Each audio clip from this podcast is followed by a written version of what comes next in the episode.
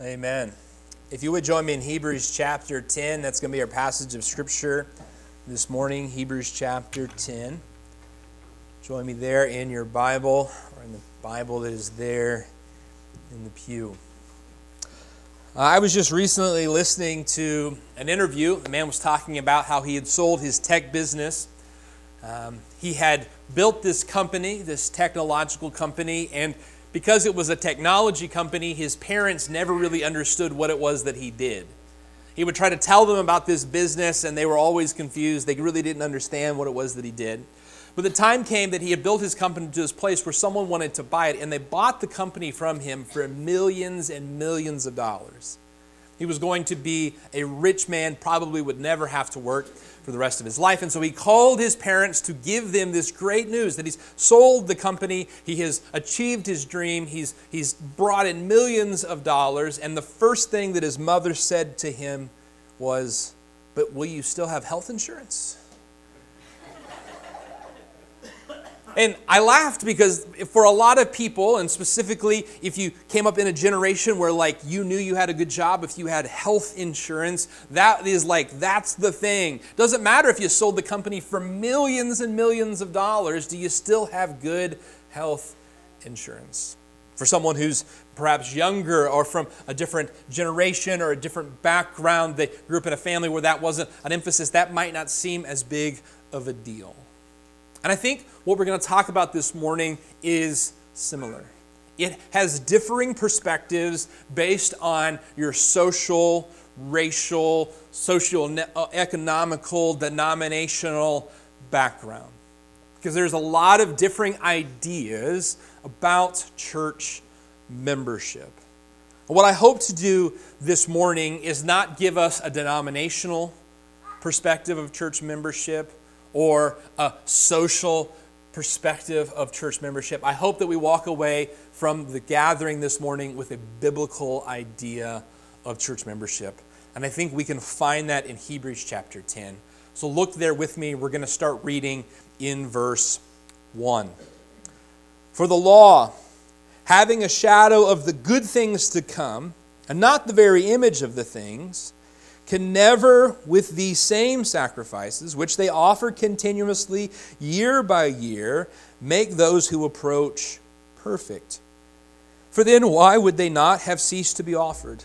For the worshippers, once purified, would have had no more consciousness of sin. But in those sacrifices, there is a reminder of sins every year. For it is not possible that the blood of bulls and goats could take away sins. Therefore, when he came into the world, he said, Sacrifice and offering you did not desire, but a body you have prepared for me. And burnt offerings and sacrifices of sin, for sin you had no pleasure. Then I said, Behold, I have come. And the volume of the book it is written of me to do your will, O God. Previously saying, Sacrifice and offering, burnt offerings and offerings for sin you did not desire, nor had pleasure in them which are offered according to the law. Then he said, Behold, I have come to do your will, O God. He takes away the first, that he may establish the second. The writer of Hebrews here is speaking of Jesus coming to fulfill what all of the law and all of the ceremonies and all of the sacrifices in the Hebrew Old Testament laws could not accomplish that Jesus accomplishes them in himself. Verse 10 By that will we have been sanctified through the offering, offering of the body of Jesus Christ once and for all. No more offering these regular offerings, constantly attempting to appease for sin. Christ has been offered once for all.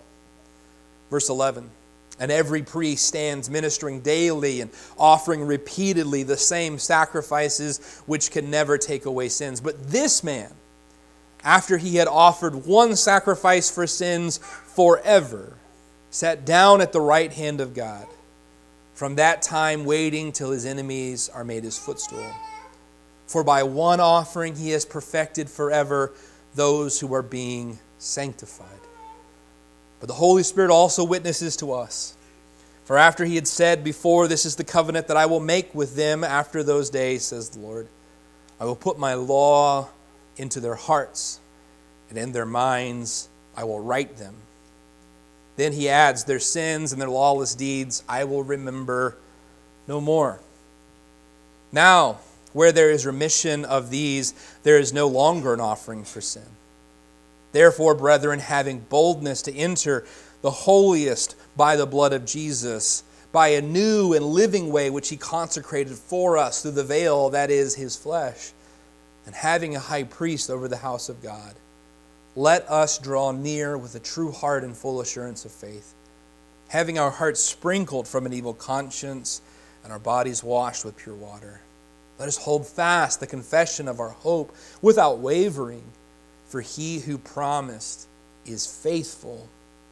And let us consider one another in order to stir up love and good works, not forsaking the assembling of ourselves together, as is the manner of some, but exhorting one another, and so much the more as you see the day approaching. Let us not forsake the assembling of ourselves together. One of the things that we did early on here in our pastorate at Chandler, not long after Nicole and I came to serve here at the church, is that with the help of others, we knocked on every door in Chandler with the hope of having spiritual conversations with the people of the town. Now, what we did in that effort did not specifically reach anyone it wasn't that by going and knocking on all of these doors, suddenly everyone came to our church.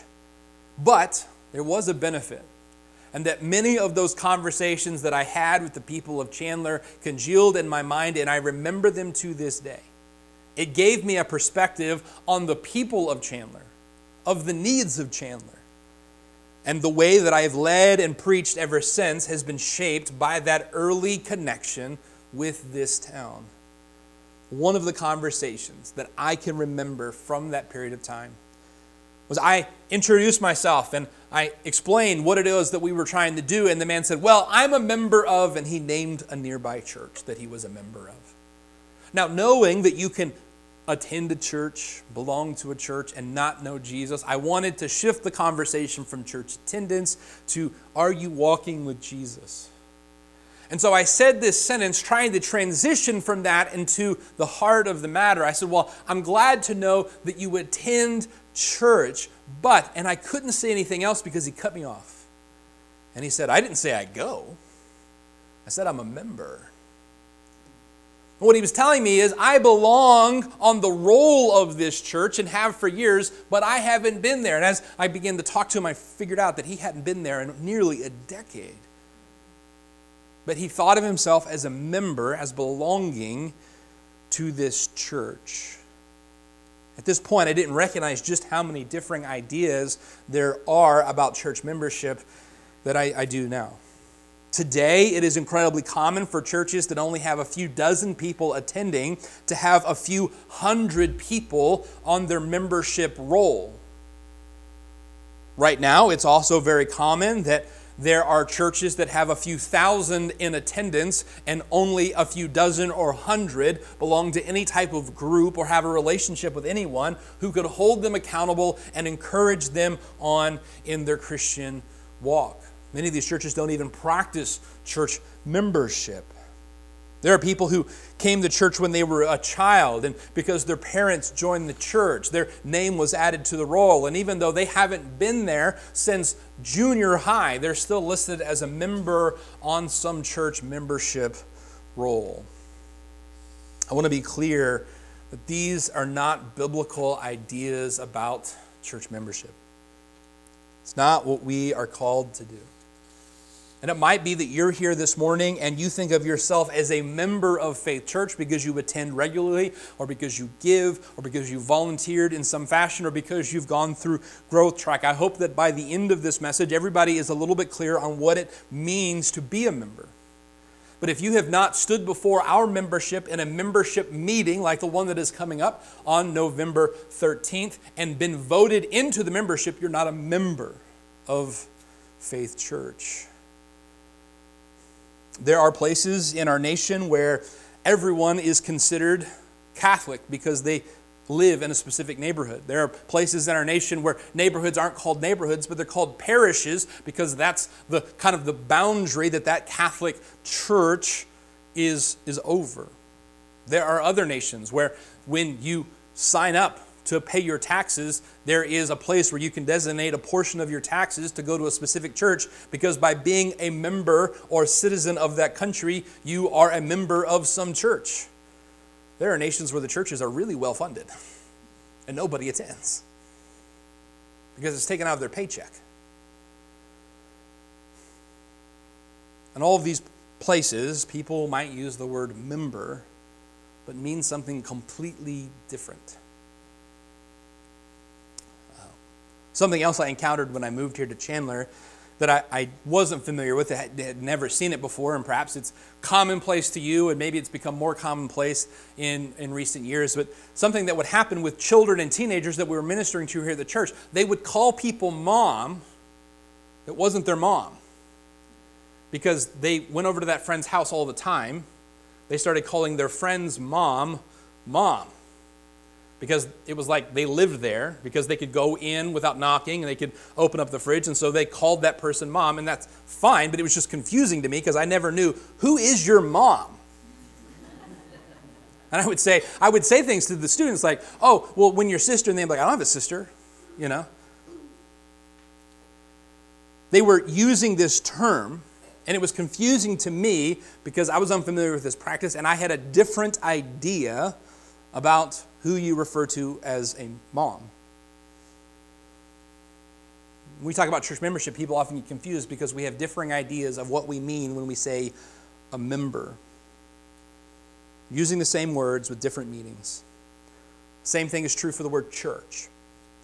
And there are different uses for the word church in Scripture. There are places where Jesus refers to the church. He says, I will build my church, and the gates of hell will not prevail against it. And in that instance, Jesus is talking about all those who would put their faith and trust in him and be forgiven of their sins, past, present, future. Not just in that location, but around the world. And there are times when we talk about the church and we're referring to the global or universal church. It's referring to everybody who puts their faith in Christ. But then there are times that we use the word church, and we're talking about our local church. This group of people that chooses to assemble together. Jesus will build both, and the gates of hell will not prevail against either. But it's, it's important that we know which one we're speaking of. When Paul would write letters in the New Testament, he's writing those to local churches with local pastors and leaders who have local problems and sins within their local church. And those letters have application to the global church, and it's the reason we read them 2,000 years later. But we can only understand that application when we understand the context of the writing to that local, particular, specific church. One thing that becomes clear in reading Paul's letters to these local churches is that he's writing to groups of people that are exclusively made up of believers who are in covenant community. Believers who are in covenant community. Something that we regularly say here is that the church is not the building. We say this often because our mission at Faith Church is that we are building the church our friends and neighbors will join and that our children will lead. And we want to clarify that we're not talking about the bricks and the floor joists and the drywall, we're talking about the people.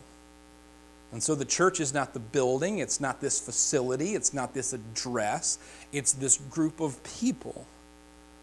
But what does it mean to be this group of people?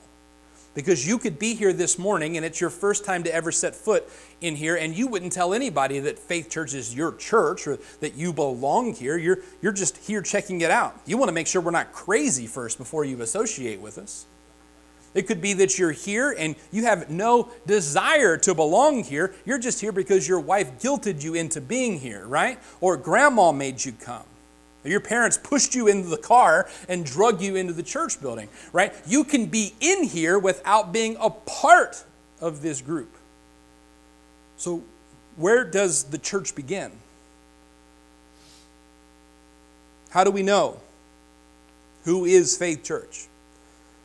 A few weeks ago in my message, I mentioned that there is a difference between attending a church and belonging to a church. And when I made that statement, it was it got a mixed reaction from you. There were some of you that said amen. There were some of you that didn't really pay any attention. There were some of you that kind of looked back at me a, with an inquisical look. Well, what exactly do you mean? And so, based on that, and my recognition that there are many different ideas of what it means to belong to a church, I felt it was important for us to discuss it this morning. There's much about church membership that could be said. And if you want to go further on these two ideas, there are two short books that I highly recommend that we will gladly give you a copy of. One is I Am a Church Member by Thom Rainer, and the second is Church Membership by Jonathan Leeman. They're both around 100 pages. They're easy reads. I think they'll be beneficial to you if you want to go deeper on this subject. And what I have to be careful of this morning is not to attempt to preach both of those books and everything that Hebrews has to say about membership, but just try to communicate to you what is helpful for us today. The author of Hebrews is making a point here in this chapter. And what he's doing is he's distinguishing the old way and the new way, the old covenant and the new covenant, the Old Testament and the New Testament, the old temple and the new temple. He's talking about the way that the Hebrews, and this analogy fits and it makes sense to them because he's writing to a group of Hebrews who have become Christians and face persecution. He's talking about the way that they used to worship when they would go to the temple that we read about in the Old Testament, where they would bring a lamb or a goat or a bull or a turtle dove to be sacrificed, to be killed. And that would be the offering for their sin. And they would have a moment when they would place their hand upon this animal, and it was to signify their sins being transferred upon this animal and it dying to pay the penalty for their sins. The author of Hebrews is pointing out they have to do this constantly because they're constantly sinning. But Jesus comes and he establishes a new way and this morning, when you walked in the lobby, we do not have a, a pen of sheep or goats that we're going to sacrifice later in the service because we don't offer them to pay for the penalty of our sins because Jesus Christ has taken the penalty for our sins. We're in this new way, in this new covenant.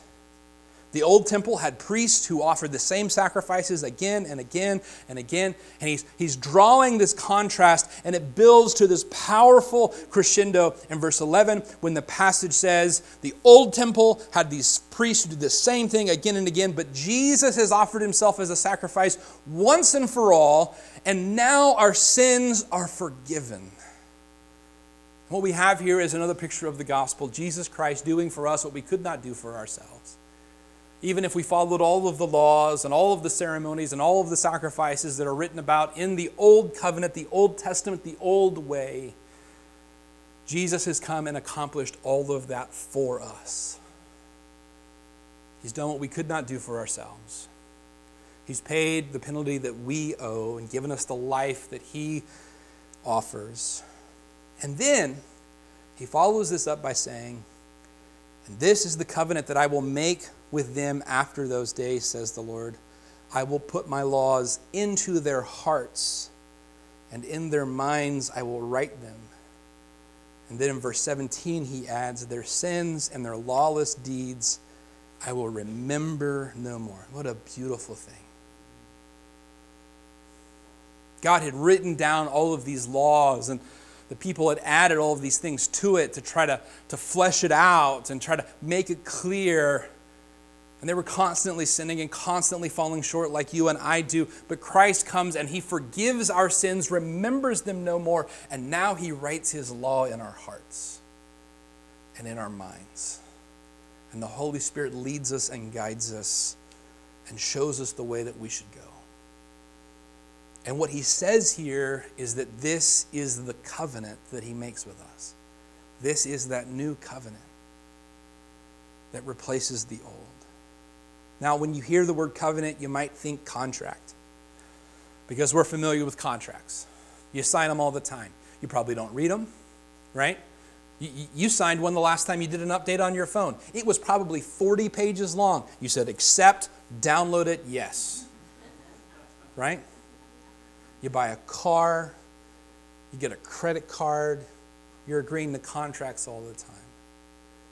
And those contracts stipulate what each party has to do. And if one party fails to do their part, you can back out. But God doesn't make a contract with us, He makes a covenant with us. And the covenant stipulates what I will do regardless. I will do my part regardless of what you will do. I'll be honest, it kind of feels like some of the contracts that I've signed with AT&T have been like that. I got to pay them no matter what they do. The covenant that Christ makes with us is that he will write his law upon our hearts and minds. That he will fill us with the Spirit who will put the law in us. And that he will remember our sins no more. And we don't have to live our lives hoping that we fulfill our end of the bargain because Christ has made a covenant with us. He does his part. It's based upon his faithfulness and not mine. Thank the Lord. So one day I'll stand before God and I won't say, Well, I did this, this, and this. I will say, He did that. It's not about what I am doing, it is what He has already done. And so instead of the law being out here and pushed upon me, instead of the law being written on tablets and in pages and then pushed upon me, the Holy Spirit is writing it within me. And instead of extrinsic motivation, it's this intrinsic. It's this thing that I desire to do. It's this thing that God is doing in my heart that I want to do the right thing, that I desire to please Him. Paul would later, he would write, the thing I, I don't want to do, I find myself doing. He's saying, I, I still mess up and, and I'm imperfect and I sin, but I don't want to do that. And it grieves my heart when I do those things. It's that intrinsic, the Spirit writing a law upon my heart. I want to please God. I want to live in a way that pleases Him. And so, since God is doing this, and since He's never let us down, when this fails to work, it's not on, it's not on Him, it's on us. He's done his part.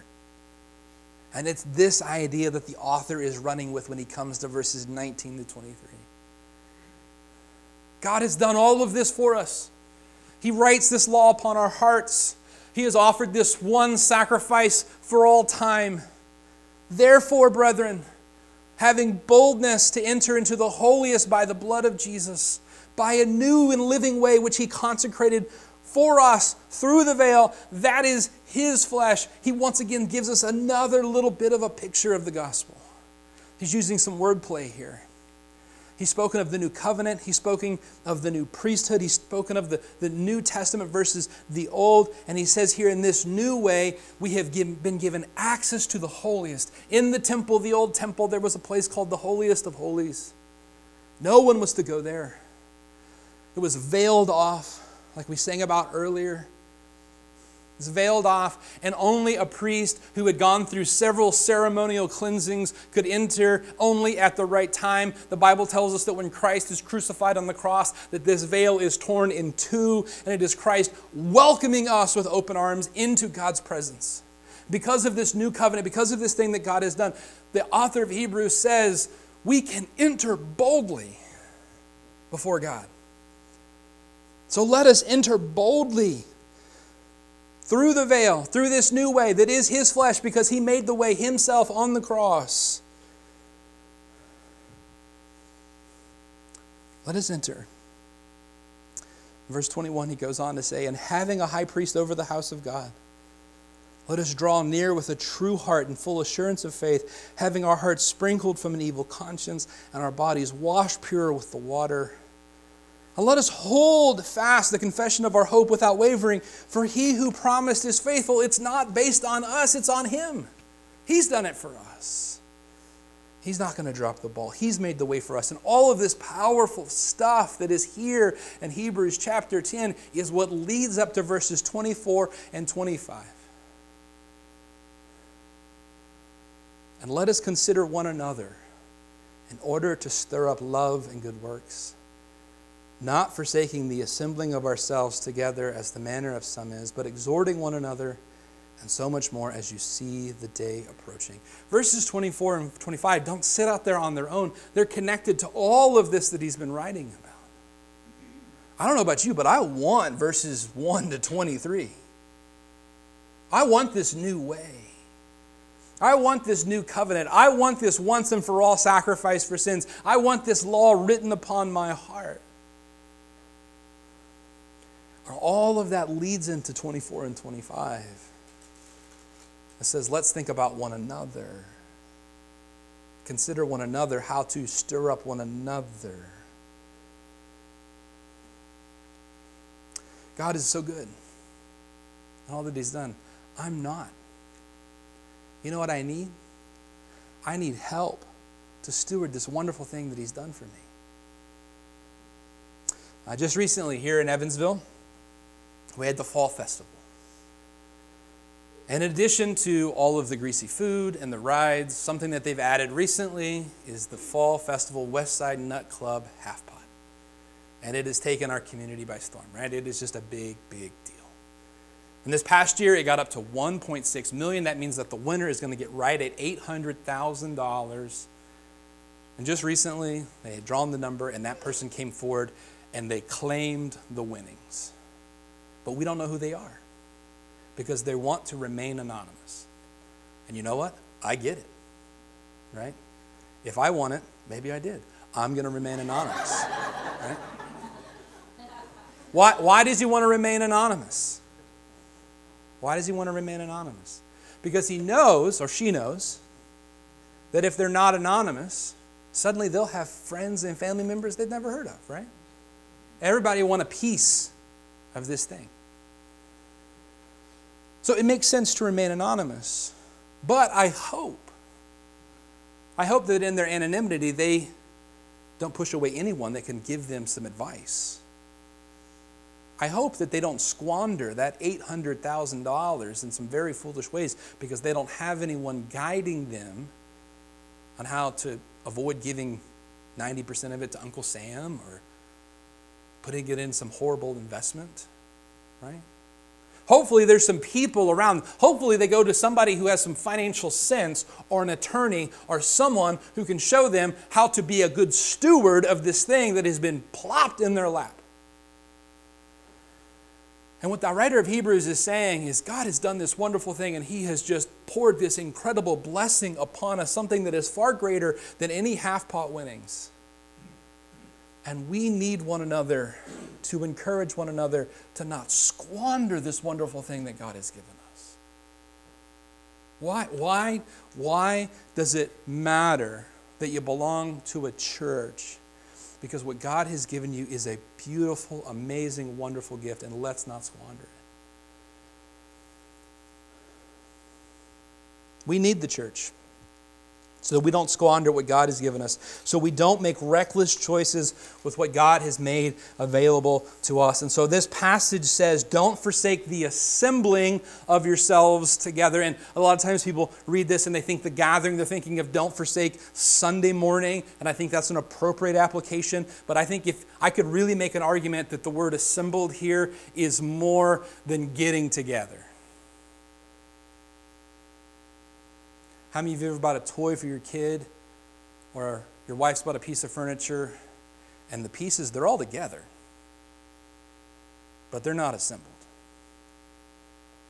And you got an afternoon or two of work, right? Because together is different than assembled. All the pieces might be there, but they're not assembled. And this, this passage, this word it uses, this word is used several other places, and it's often referred to picking out the fruit or gathering together the sticks that would be woven together, that would be bound together. We, we don't just need to be together, we need to be woven together, assembled together. There needs to be some functioning here bundled together, twisted together, picked out, called out, separated out. I think that God has poured out an amazing blessing upon your life. I think that He has made a grace available to you that is without compare. And I think that the very best stewardship of that gift that He has given you is lived out in the accountability and community of a local church. And I think that if you read the New Testament, you don't see anybody living it out any other way. We're not given any example of anyone living the Christian life without close community and accountability. There are no Lone Ranger Christians in the scripture. I think the best way to steward and to live out this blessing that God has poured upon you is in close community and accountability in a local church. And that means not just attending, but belonging. And some of you, you're not ready for membership yet, but you need to belong. You need to be in a group. You need to serve on a team. You need to have some relationships. You need to have some people in your life who can say, hey, what's going on? Hey, you, you said this, but now you're living that. What's going on? God's, God's writing the law upon your heart. I want to see that lived out. We all need that. And I think the best, the best expression of this is not just attending on Sunday morning and growing in a group, serving on a team, but placing yourself under the accountability that comes with membership. That's what membership is. Membership is saying, I am opening myself up to accountability. Listen, there are a lot of bad reasons to join church. It would be, it would be the wrong choice to join a church to save you. I, I can't save you. This church can't save you. Only Jesus can do that. So if, if you're like, man, I probably should join the church so that I'm a Christian, that's not how it works. We can't save you. And if you are a member of a church, that doesn't mean that you are you have a home in heaven. So don't join a church to get saved. That Jesus handles that part then we affirm it. Second, don't, don't join a church to make someone else happy. Listen, if you are tempted to join the church to make grandma happy, or your wife happy, or your husband happy, or to make Pastor Daniel happy, don't do it. Because it's not going to make it easier to keep people happy, it's only going to make it harder. Because membership is accountability. You're not going to get us off your back by joining the church. You're going to open yourself up to more accountability. Don't join it to save you. Don't join it to make someone happy. And then don't join it for privileges. Listen, there are, uh, there are some fringe benefits to being a member here. You can vote in business meetings, super exciting stuff. Um, there's positions you can serve in that only members can serve in. Um, and, and I've known people that have joined a church because they thought it was beautiful and they wanted to get married there. That doesn't happen here. um, but joining to gain those privileges is not, it's not the right idea. Because membership is not about privileges, it's way more about responsibility than it is about privileges. You say, well, man, you're quite the salesman on joining the church. You give me all the reasons not to join. Let me give you four good reasons, and I'm done. Join for the assurance of your salvation. The church can't save you, but we recognize the work of the Spirit in your life, and we affirm it. Jonathan Leeman, in his book that I, mentioned earlier, Church Membership, he talks about how churches are like embassies. We're in this, we're in this world. We're, we're God's kingdom in this broken world. And, while we can't make you a U.S. citizen, you come to us, you come to the embassy, the embassy say, Oh, you lost your passport. We can confirm that you are a U.S. citizen. I can't make you a citizen of heaven, but I can affirm that Jesus has. And when you are giving yourself to be accountable to a church, to brothers and sisters who see the work of the Spirit in your life, that He is writing the law of God on your heart and mind, it gives you assurance that you are a believer. One, for assurance. Two, for the sake of reaching the world. We can accomplish more in tandem than we can alone. Did you know that if you, if you team up a pair of mules, if one can pull 400 pounds, the other one can pull 400 pounds. If you put them together, they pull more than 800 pounds. They pull 1,000 pounds. They can do more in tandem than they can do alone. This community is full of people who don't know Jesus. And we can do more in tandem to reach them. Joining a church is signing up for the mission of that church. And the vision of this church, the mission of this church is to build the church our friends and neighbors will join. And becoming a member here is formally submitting to and joining on with that mission.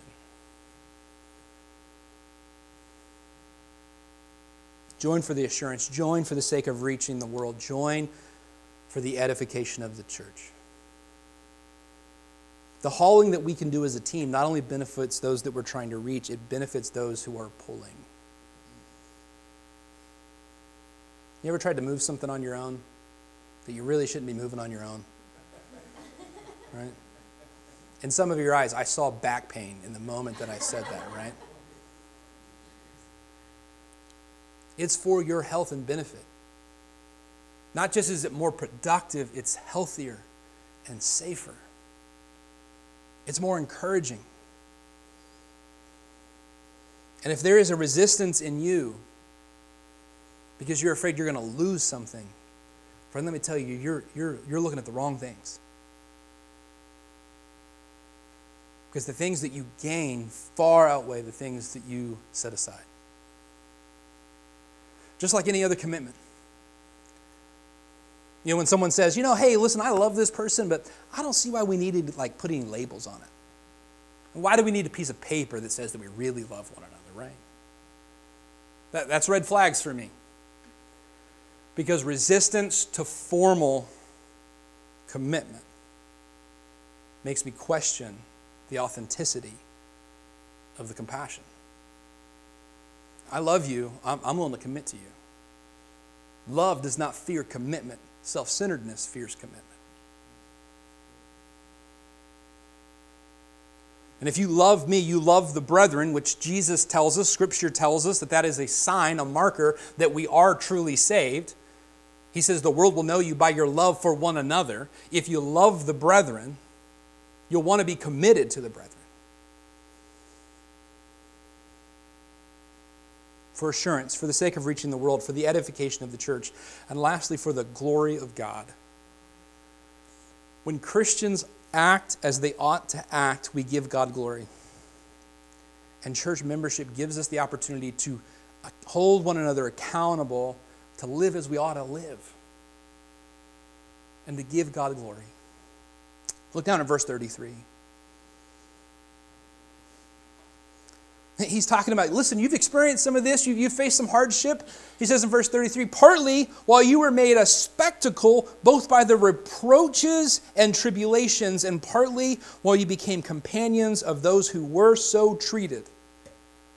He says, You've lived out some hardship, and you've been made a spectacle of. You've been ridiculed, you've been publicly mocked for your faith. And you've also identified with and encouraged those who have been publicly ridiculed and mocked for their faith. And it's interesting that he uses the word spectacle here. That's, that's, our, that's our word in the New King James. In the Old King James, it's a gazing stock. Probably none of us have said gazing stock this past week. But what it means is it's something everybody stares at, everybody looks at. And the original word is where we get our word theater it's a production. And these Hebrews, they had gone through it. They had been through some hardships. This letter is written to them because they had faced persecution. And he says, People have seen it. You know what the Bible tells us about the old temple? The Bible tells us that the old temple was to be a witness to the nations of the glory and splendor of God. And that those sacrifices were to be a visual demonstration of sins being forgiven. And Christ did away with that old covenant. And he did away with that old temple, and he has a new one. And it's made out of the people of God. And when the people of God go through the hardships of this life and adversity and are transformed to become more and more like Jesus, it is a spectacle to the world to show his glory and splendor. Let me tell you, there is nothing more beautiful than watching a saint go through it and have the peace and love of God. And when we become members, when we belong, we are committing ourselves to show the glory of God to a lost world. You know what? Our world doesn't know what Christians are. The reason the world is turned off by the church and by Christians is because they don't know any, any real ones.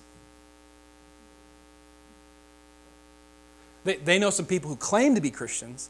They know some people who are on some membership roll at a church they haven't been to in years. They know some people that claim the name of Jesus but don't live out any of his teachings.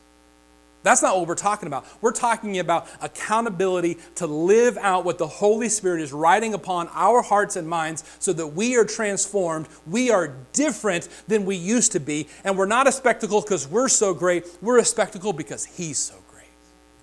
He is so good. And our very lives begin to speak the name of Jesus. Not us, Him. Let's bow our heads for a word of prayer.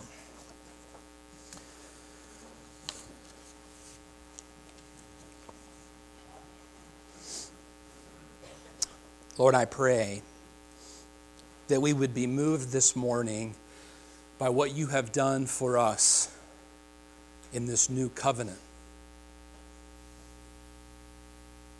God, we, we, we thank you that you have taken the sins upon yourself, that you in your flesh have made a new way, that we are able to enter into your presence, not because of what we have done, but because of what you have done for us. Uh, Lord, I ask that we would be transformed, that you would write your law upon our hearts and minds. We would be different. And that we would be a spectacle to the world, not because we are great, but because you have done something with our, our brokenness. Because you have done something in spite of us. May our very lives be a witness to your power and glory. May our church be a city set upon a hill, living out your commands, following you. May we be a people that hold one another to account, not out of self righteousness, not out of judgment, but as for a desire for the glory and fame of your name. We pray this in your name. Amen. If you would, just remain in the spirit and posture of prayer as they lead us. If God's working in your heart, respond to Him.